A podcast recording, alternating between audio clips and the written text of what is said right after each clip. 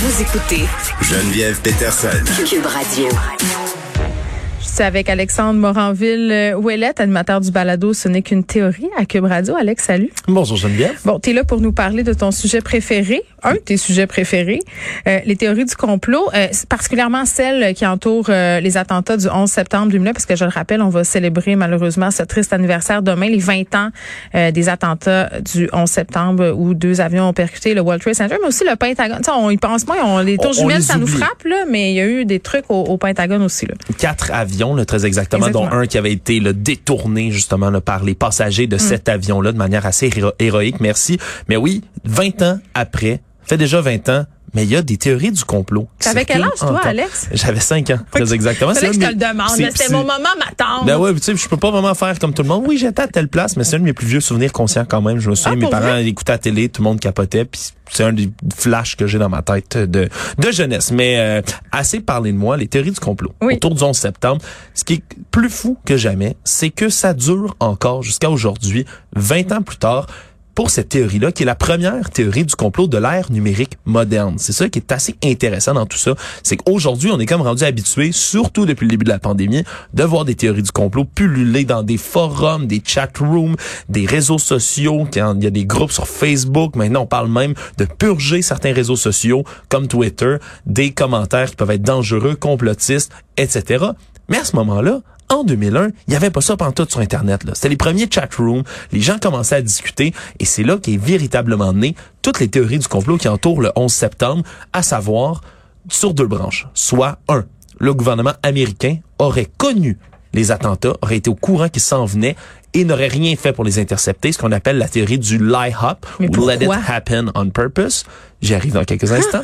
et de l'autre côté, le my hop, le make it happen on purpose. Oui. Ça, ça veut dire que les États-Unis auraient eux-mêmes organisé, voire détruit les tours jumelles par leurs propres moyens. Mais tu vois, je me rappelle euh, les premières vidéos qui ont circulé post-11 septembre.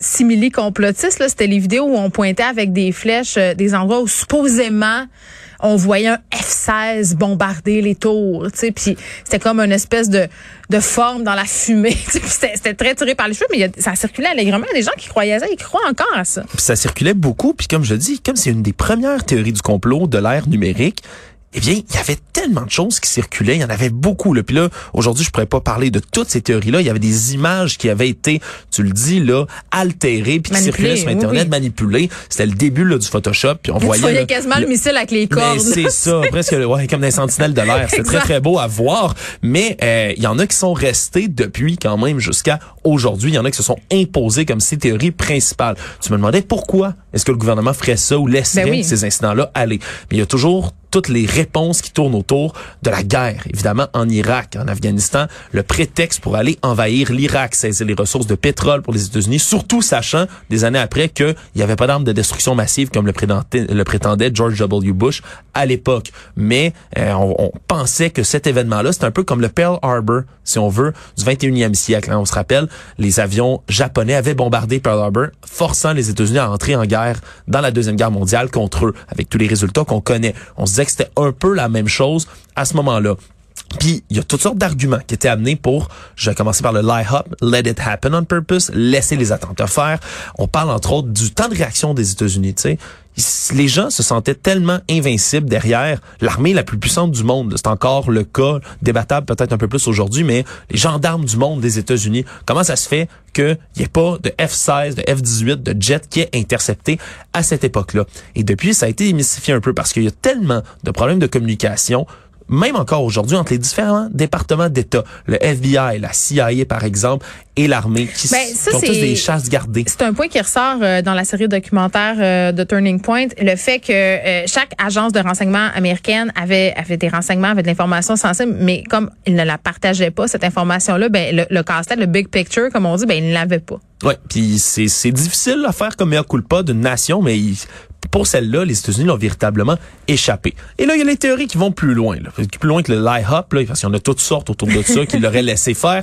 Mais ce qui est plus intriguant, c'est vraiment celles qui disent que les États-Unis auraient dynamité, pas moins de dynamiter leur propre tour. Et sur quoi on s'appuie pour dire ça? Eh bien, il y a quelque chose qui est devenu un meme à l'époque, un trend. Je vais utiliser les termes anglophones, maintenant on les utilise à qui mieux mieux dans les réseaux sociaux. Mais c'est un des premiers qui s'appelait, peut-être tu vas t'en souvenir, Jet Fuel Can't Melt Steel Beams du Ah oui. kérosène d'avion ne peut pas faire fondre de des ça. poteaux d'avion. Oui. C'est un peu comme le Epstein didn't kill himself Oui. moderne. C'était la même chose. Les gens disaient, ouais non, c'est impossible que le kérosène puisse faire brûler ça. Parce que le kérosène, en brûlant, c'est à peu près 800 degrés à 1500 degrés Fahrenheit environ. Or, pour faire fondre une poutre en acier, comme il y en a dans le World Trade Center, c'est censé être à peu près là 2750 degrés Fahrenheit. Mais dans tout ça, ce qu'il faut oublier, c'est que mais c'est pas nécessaire de faire fondre là, en liquide une poutre en acier pour faire tomber un bâtiment. Hein? Le bâtiment a été légèrement ébranlé, hein, je vais dire ça de même. Là. légèrement ébranlé par des avions à l'intérieur, mais aussi parce que le feu, là, c'est simple. En brûlant jusqu'à 1500 degrés Fahrenheit, ben l'acier perd la majorité de sa solidité et il va se mettre à plier. Ça va pas fondre, mais ça va plier. Quand tu as un étage qui plie, l'autre étage tombe sur l'autre, sur l'autre, sur l'autre, sur l'autre. Et c'est on d'ailleurs le voit sur les images que c'est ça qui se produit. et c'est pour ça d'ailleurs qu'on a l'impression que le bâtiment est dynamité par le bas. C'est pour ça qu'il tombe dessus. C'est le même principe de force que lorsqu'on dynamite un bâtiment et qu'on le fait tomber. Et d'ailleurs, là, si, si je suis ici pour en parler aujourd'hui, c'est que j'ai un épisode, hein, moi, de Ce n'est qu'une théorie qui traite des théories du complot en détail sur le 11 septembre. Et un des experts que j'ai consulté, c'est Guy Rodrigue, qui est un expert en démolition contrôlée du bâtiment et en dynamitage. Et lui a répondu, entre autres, là, une fois pour toutes en expliquant pourquoi c'est impossible qu'on ait dynamité le World Trade Center de l'intérieur. Je vous laisse l'écouter. Est-ce que quelqu'un aurait pu, avec euh, beaucoup de préparation, rentrer à l'intérieur des tours euh, l'explosif nécessaire pour les abattre? Je pense que oui, parce que ça n'en prend pas des euh, quantités faramineuses. Par contre, on revient toujours au travail que ça représente. Il faut comprendre que dans ces éléments-là, quand toutes les charges sont reliées par des fils à des détonateurs avec ce qu'on appelle une séquence de tir, hein, on n'abat pas tous les étages en même temps, mais euh, dans une optique où ce qu'on devrait le faire, il faudrait vraiment que plus personne n'ait accès au site pour éviter qu'un fil soit accroché, débranché, une charge déplacée.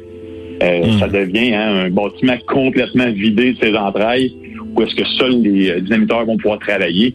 Donc, euh, c'est pour ça que je vous dis, avec la foule de personnes qui étaient dans le World Trade Center, réussir à tout faire ça, tout cacher, s'assurer que personne ne va aller toucher un fil, une charge, un délai, euh, un détonateur, non, c'est euh, réellement impensable.